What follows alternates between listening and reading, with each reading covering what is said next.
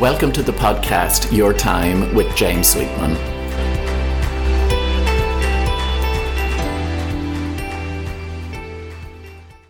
Hello, and thank you for joining me this week.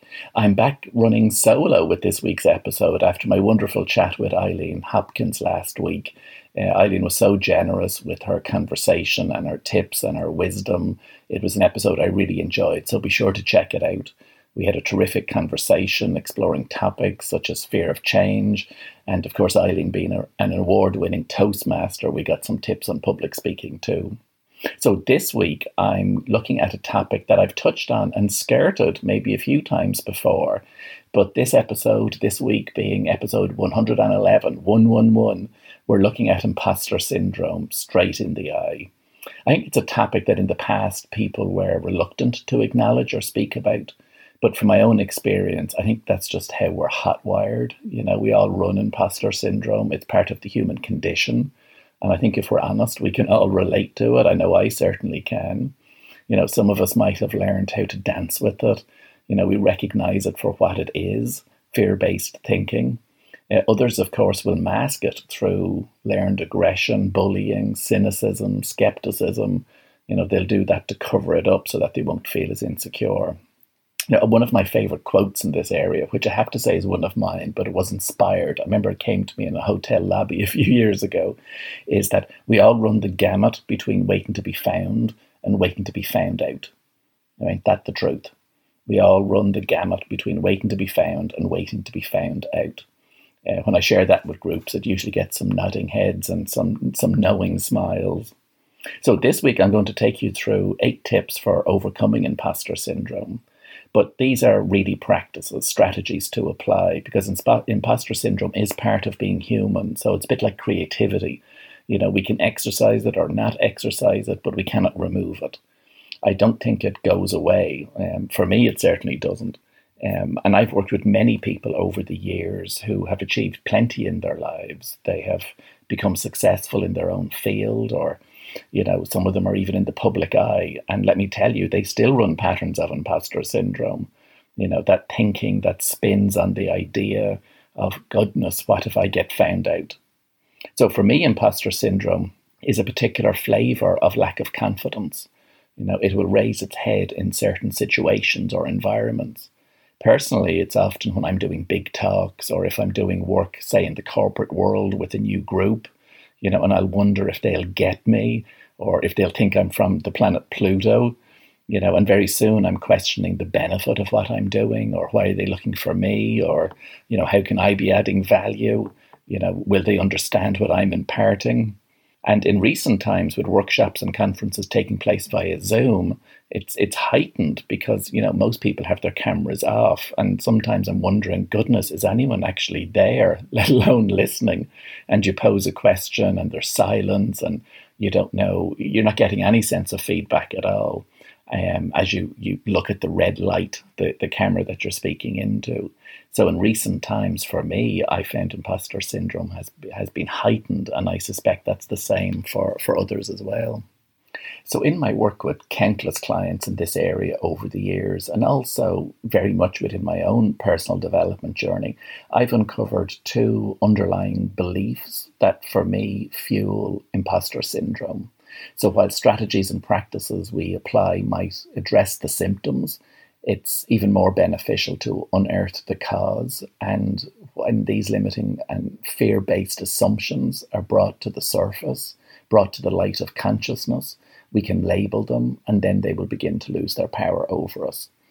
Uh, we can see them for what they are, you know, a habit of thinking that perhaps was useful once, uh, but that no longer serves us. I sometimes view it a bit like a systems upgrade to my phone. You know, I'm looking to get rid of old bugs and get a new operating system in place to upgrade the thinking patterns, as it were. So the the two beliefs, um, you know, that I've uncovered, and when I when I came across them, or when they came to me, it was like bullseye. This is really what we're talking about when we're looking at imposter syndrome. And sometimes here I'll use another analogy, which is a bit like weeds in the garden. You know, so if you think of the, the garden, and we're blessed to have a nice garden here, and Brian sort of looks after it, I mow it, but I know if he doesn't go to the borders, the weeds will come up. And that's what these beliefs are like.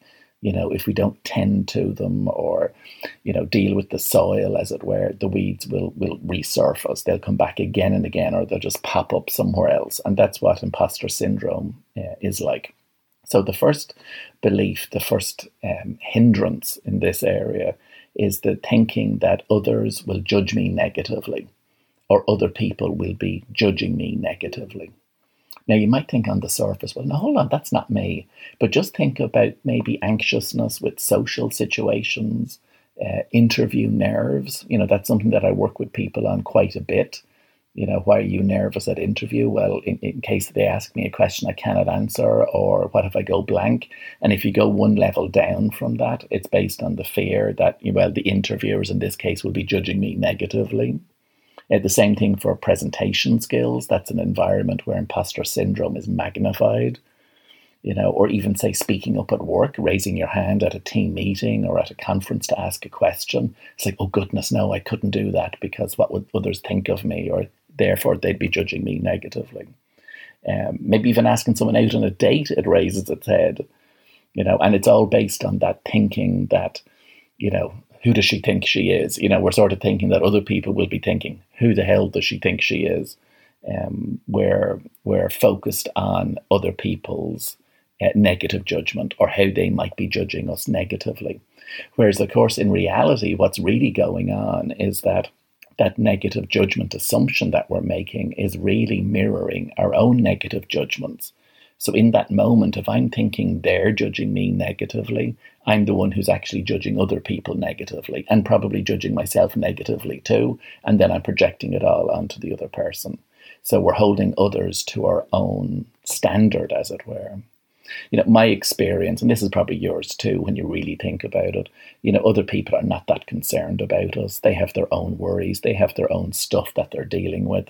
They're not particularly focused on how we're thinking about them or how we're feeling. They're just busy getting on with things and probably trying to, to deal with their own version of imposter syndrome as well.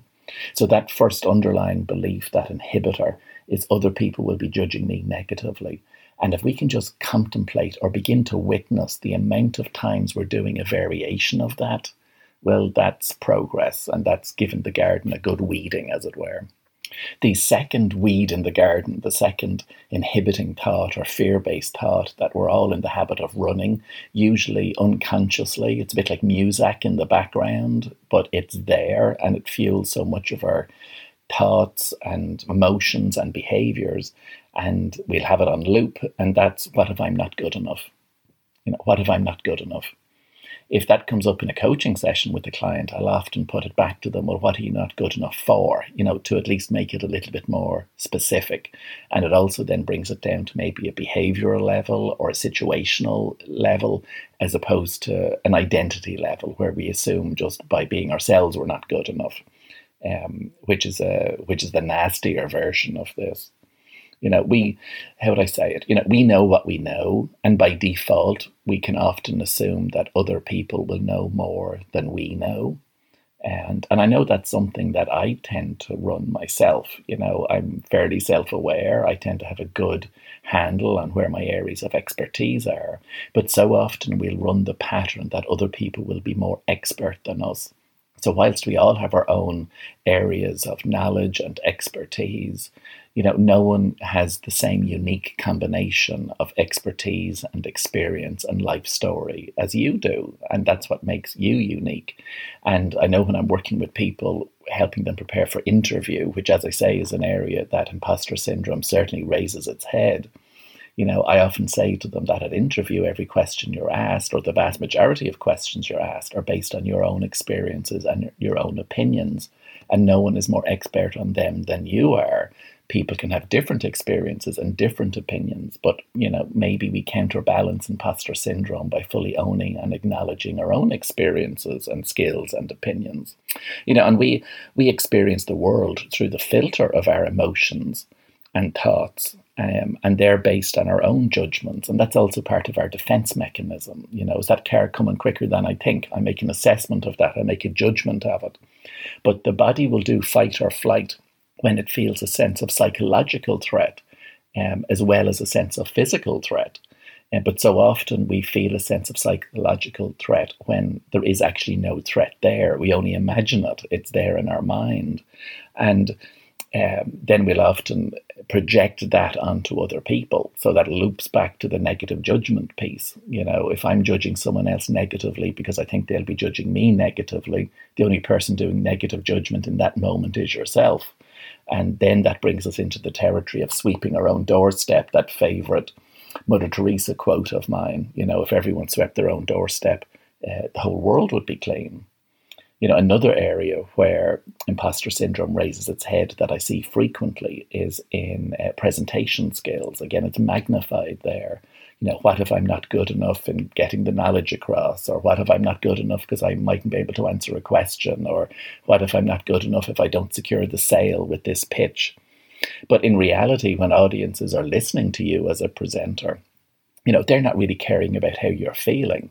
They're more interested in what's in this for me you know, we see the world through our own eyes and through our own uh, lenses, as it were. So that second weed in the garden, that second inhibiting, limiting, fear based thought pattern is what if I'm not good enough? And if we can label it and we maybe finish it by saying, what if I'm not good enough for? Um, we can we can contain it and uh, see it for what it is. So, before I share some tips and practices for overcoming or combating imposter syndrome, let's look at how imposter syndrome tends to raise its head. You know, and for me, this is about overdoing many things. You know, we'll overcommit, we'll take on too much because maybe we're afraid to say no, fear of letting others down, fear that they'll be judging me negatively. You know, it tends to run back to those weeds in the garden. You know, or we'll over excuse you know, excessive explanations as to why we can't do something or go somewhere, you know, in the hope of soft soaping, as it were, the other person into understanding us. It will overcompensate, we'll overgive, we'll overachieve. You know, how many of us can raise our hands to that one? And that's closely aligned with perfectionism. You know, so if something is perfect, no one can give out to me, therefore, no one can judge me negatively. Um, we tend to hone our expertise. Some people, how would I say it, you know, they drift into over intellectualizing and looking to win the argument, as it were, to to almost bully people with their own intellect. What you tend to find when we run imposter syndrome as well, that we'll tend to be a soloist, which is, you know, the opposite of a team player, because we can only control, you know, ourselves, as it were. You know, that old thinking, if you want something done well, do it yourself that can also be a mantra when it comes to imposter syndrome as well. So we'll tend to overdo many things, overcommit, overcompensate, overachieve as a way to counterbalance that sense of psychological threat on the inside, that sense of imposter syndrome. You know, anyone who knows me will know that one of my um, uh, favorite people out there in the world is Michelle Obama. I think she's so inspirational and there's many quotes of hers that I like, but there was one from her book, you know, her autobiography, Becoming, um, that really spoke to me in this area of imposter syndrome. And she says, you know, she poses some questions to start with. She says, Am I too loud, too much, dreaming too big? Eventually, I just got tired of always worrying about what everyone else thought of me, so I decided not to listen they're wise words. I think if you think of what everything Michelle Obama has been exposed to and the negative media and the people out attacking her and the racist comments, etc., she'd go mad if she paid attention to them. But I think we can we can take a lesson from that ourselves. You know, that quote again, am I too loud, too much, dreaming too big?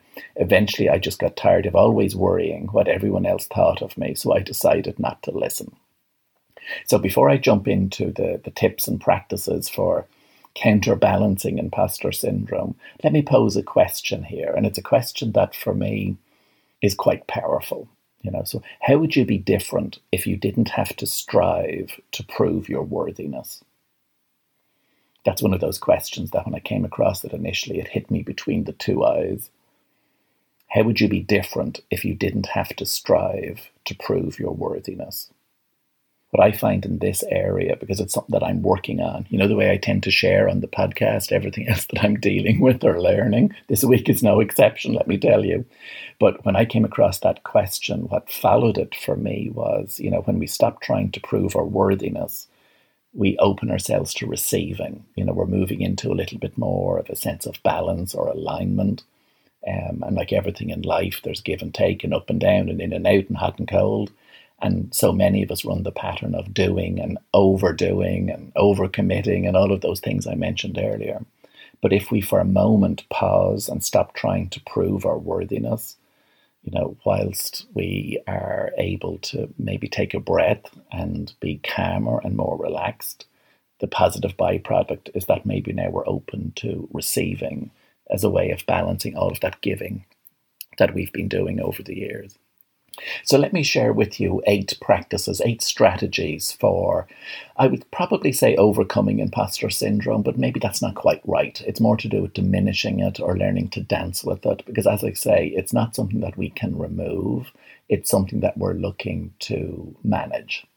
So the first one is to list out, or at least become very aware, or focus a little more on all of your strengths, your achievements, your qualities, personality, uh, characteristics um, that you're proud of, you know. And so often we we ignore this because we're focused on the next thing or we're focused on what didn't work out. So let's take a moment to acknowledge our strengths, our achievements, our positive qualities. And if you're someone who journals, um, great thing to be journaling and to refer to frequently you know, it's interesting when I'm helping someone prepare for interview. You know, you know the way at interview you're often asked, well, what are your strengths or what are achievements you're proud of? You know, they're interview type questions, and I'll often start a coaching session with someone in, in with those topics. Um, and whilst that's good practical interview prep, it also turns the dial uh, on imposter syndrome. You know, we're leaning towards something that's a little bit more honest. So in this area, I often think with imposter syndrome, we're focusing on or we're leaning into the negative and the negative assumptions. Whereas can we just sort of turn the dial a little bit and and be a little bit more, how would I say it, honest um, um, in terms of balance and noticing what we do well and what we've always done well and what we're proud of. So tip one, let me acknowledge my strengths, my achievements, and my positive qualities. And if it's something that you're reticent to do yourself, you know, in a, in a conversation with a friend or a family member, maybe you can steer it that way and seek some of their honest uh, feedback, not in a way that fuels our ego, but just as a way of, of having an honest discussion because this is an area that you're you're choosing to work on. The second tip, and I would have mentioned this before because it's so relevant in a number of different areas, which is dropping the compare and the despair, as I say. Comparison is the thief of joy. What we're often doing is comparing how we're feeling on the inside to what we see on someone else's outside. And that might be, you know, a two dimensional image on uh, Instagram where we're looking at someone's edited and curated life that looks fantastic and we're comparing it to how we're feeling on the inside, maybe tired, emotional, exhausted, I don't know. Whereas the only comparison that's ever valid is between where we are now and where we would like to progress towards. So imposter syndrome thrives on comparison. So let me pull back from that. Let me be aware of that. Let me drop as much as I can that habit we have of compare and despair. Tip number three contains an important distinction, and that's failure doesn't equal being a fraud. Let me repeat that one again. Failure doesn't equal being a fraud. And that sense of being a fraud is another term for imposter syndrome. So we are always more than what we do. There will be things we'll try, there's things that will work out, there's things that we have to tweak, there are things that we have to pivot. You know, but you know, my challenge in this area has always been I love what I do but I'm still more than what it is I do. So supposing something I do doesn't work out, or you know, there's an initiative and it's a failure, or something doesn't sell, or you know, there's a certain feedback on something that I didn't particularly want to hear. And if I'm closely associated with my work, I'm taking that personally. So I see it as diminishing me as opposed to just a, a business strategy that didn't work out You know, we take things personally when we care. So we wouldn't want it any other way. If we didn't care, we'd probably be complacent. Um, but when we care, it's easy to drift into um, taking things personally. Um, what I often find, though, if we delve a little deeper in this area, that if I'm receiving negative feedback from others, it tends to be only stoking the dormant monster, as I phrase it, that lies within me. So they're saying nothing. That negative feedback coming from the outside in is is repeating nothing that I haven't said to myself in my own head countless times before. So it's like they're just verifying my own negative thinking. So if other people saying, "Gosh, James, that wasn't great," or "I thought that could have been better," you know, that's only mirroring the fact that I've been saying that to myself for probably a long time, and that's the the tricky part of imposter syndrome as well, because we're almost looking for the negative feedback. So that point again was failure doesn't equal being a fraud. We'll all fail at different things, but it does, and and we'll give things our best shot, but it doesn't mean we're fraudulent in what we're we're doing. And for me, one of the key distinctions there is ensuring that my intention at the outset is conscious and positive. So I'm doing something for the right reason. I'm giving it my best shot. If I get feedback on it, or if something doesn't work out, if there is a quote unquote failure, it's a learning opportunity. And then I'm on to the next thing. So failure doesn't equal being a fraud. Tip number four for counterbalancing imposter syndrome is leaning towards a beginner mindset you know, whether that's a creative project or if you're simply just trying to move into the witness position so you can observe your thoughts and see your thought patterns and maybe adjust them, you know, or if you're trying to move away from assuming the worst case scenario all the time, to be aware of your own patterns of worrying, you know, and maybe to be slightly more kinder towards yourself. Whatever it is that you're trying out to do differently, whether it's an initiative or a thought habit, um, be gentle with yourself with it and uh, and acknowledge that you're approaching it with a beginner mindset. It's not about being an, an expert or a perfectionist. Remember their their words associated with imposter syndrome. Here you're just giving something a go. You're looking to choose a different path in a way that's kinder to yourself. Tip number five is an odd one because it might sound as if I'm contradicting myself, but it's one that brings us into the territory of self confidence. And as I said at the outset, imposter syndrome is a is a second cousin once removed of lack of confidence. Uh, but the tip here is fake it until you feel it. Now, that's not about being a fraud you know but sometimes if we can visualize how we want to show up in a scenario or how we want to engage with people differently or how we want to push through something despite the the negative nagging voice in our head we might need to fake it until we actually uh, feel it for me one of the things that i found powerful in recent times is that if i have a a concept of my future self or my higher self or the you know the new and improved version of myself what it is i'm working towards can i talk to that vision of me? You know can i talk to what it is i'm trying to create? You know and then maybe can i listen to what wisdom will come back when i instigate a conversation with that noblest highest truest version of myself and again this one may not be for everyone but what I found is that deep down, when I am quiet, I can connect with my own wisdom. And that wise voice does not do imposter syndrome at all because it knows that me at my core, you at your core, we are, um, how would I say it? We are far from imposters. You know, we're spiritual creatures, spiritual souls having a human experience. And sometimes if we can connect with that, the the more basic or fundamental or human forms of thought processes that you know run on fear and need for control uh, just naturally dissolve when we connect with our own um, inner wisdom. Um, another point that follows on from that one is positive visualization. So this mightn't be, you know, what I've just mentioned around that higher vision you have for yourself. This might be just something more practical where you're thinking about a scenario that you have coming up. Let's say it's a team meeting at work or via Zoom, and you know you're looking to to ask a question. You have something valid that you want to ask, or you want to volunteer for something. You know, can you visualize yourself approaching that in a way that you'd like to do it? And counterbalancing or taking a deep breath so that you're no longer being diminished by that old thought pattern of what if they're judging me negatively or, you know, what if they think I'm not good enough.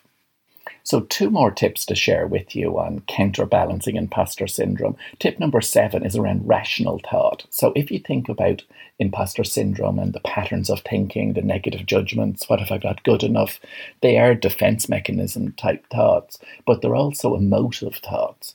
Let's bring our rational brains into play here you know, rational brains is about evidence, you know. So let me think about all the situations in the past where maybe my excessive worrying was just not valid you know, people were nicer to me, or things tended to work out, or it wasn't as bad as I thought it would be, you know, or all the positive feedback I get from from other people, you know. So maybe I can, you know, how would I say it? Look at the, look at the, not look look for the positives, just look for what's more factual. And uh, for me, uh, confidence and um, how would I say it, more of a, an honest approach to something is doing evidence or fact based thinking and combining it with conscious positive action. So I'm doing this purposely, as it were. Uh, tip number eight, and it's one that I've shared in a few different contexts before, because if we're looking for more of anything, and if we're trying something new, or if I'm trying to push my comfort zone, or if I'm trying to assess my thought patterns, the quality that we're always really looking to connect with is courage uh, the courage to do my best, the courage to show up, the courage to raise my hand, the courage to instigate a conversation, you know, the courage to try something new, the courage to think something new, the courage to trust, the courage to have faith, you know, the courage to reach out, the courage to have uh, to ask for help. It goes on and on and on. The the quality we're really looking to connect with within ourselves is the courage to to show up differently or to step into the fullest, truest expression of ourselves. You know, the courage to be vulnerable. Um, maybe there's a whole podcast episode to come on the on the topic of courage.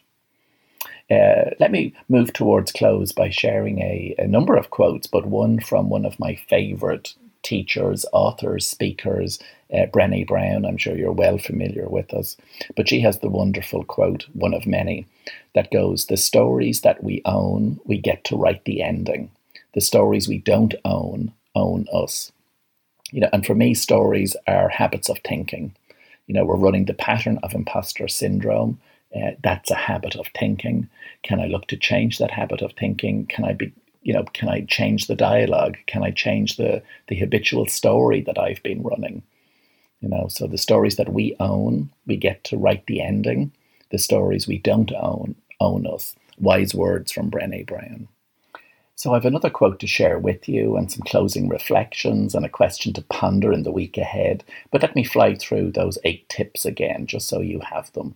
Uh, tip number one for counterbalancing imposter syndrome was taking a moment to list or to contemplate your strengths, achievements, and positive qualities because they're there. We just want to pay more attention to them. Tip number two was dropping the compare and the despair, you know, because comparison is not just the thief of joy, it's also something that fuels imposter syndrome. The only comparison that's valid is between where we are now and where we'd like to progress towards. Tip number three that I spoke about quite a bit was failure doesn't equal being a fraud. We'll try different things, it may not work out, it doesn't make us any less of a person. Tip number four is if we're trying something new, let's be gentle with ourselves and to acknowledge that we can approach something as a beginner and with a beginner mindset. Tip five was fake it until you feel it. So you're trying something new, you're, you're doing it anyway, and the feelings will catch up with you. Tip number six positive visualization. Let me create a blueprint for what it is I'm trying to do differently or how I want to approach something differently. Then, tip number seven was to, how would I say it, bring the rational thinking into play to counterbalance the, the emotive thinking, which is what imposter syndrome is. And let's look at what the evidence tells us. You know, so evidence based thinking plus conscious positive action uh, for me is the way forward here. And then what fuels the whole thing is courage the courage to show up and to do and to be my best, knowing that our definition of best is fluid. It'll change day by day, week by week, sometimes hour by hour. With that quote by Brene Brown, where you know where she was speaking about the stories, and we get to own them and we can write the ending. You know, there's another quote in that area by C.S. Lewis, the author perhaps most famous for the Narnia Chronicles. You know, The Lion, the Witch, and the Wardrobe was one of my favorite books as a kid. I read it several times. But he has the, the quote uh, You can't go back and change the beginning, but you can start where you are and change the ending. And again, they're powerful words. They can apply in a number of different scenarios, and they apply equally well today with imposter syndrome. So, those words of C.S. Lewis again, you can't go back and change the beginning, but you can start where you are and change the ending. So, here's a closing reflection for you, and it's something that I tried to bring into my awareness when I'm setting my intention for something, when I'm starting something new, when I'm showing up with a client or to speak at a conference or to deliver a workshop. You know, I'll ask myself, am I doing this in an attempt to prove my worthiness? Or am I doing this from a place of acknowledging my worthiness? That's a powerful concept. Um, um, am I doing this in an attempt to prove my worthiness? Or am I doing this from a place of acknowledging my worthiness? So there's the deep questions to ponder over the next few days. So thank you for tuning in. I hope you found my musings on this topic of imposter syndrome um, worthwhile. If you've enjoyed the episode, consider giving me a thumbs up or a share on social media or a review or a rating. That's always appreciated.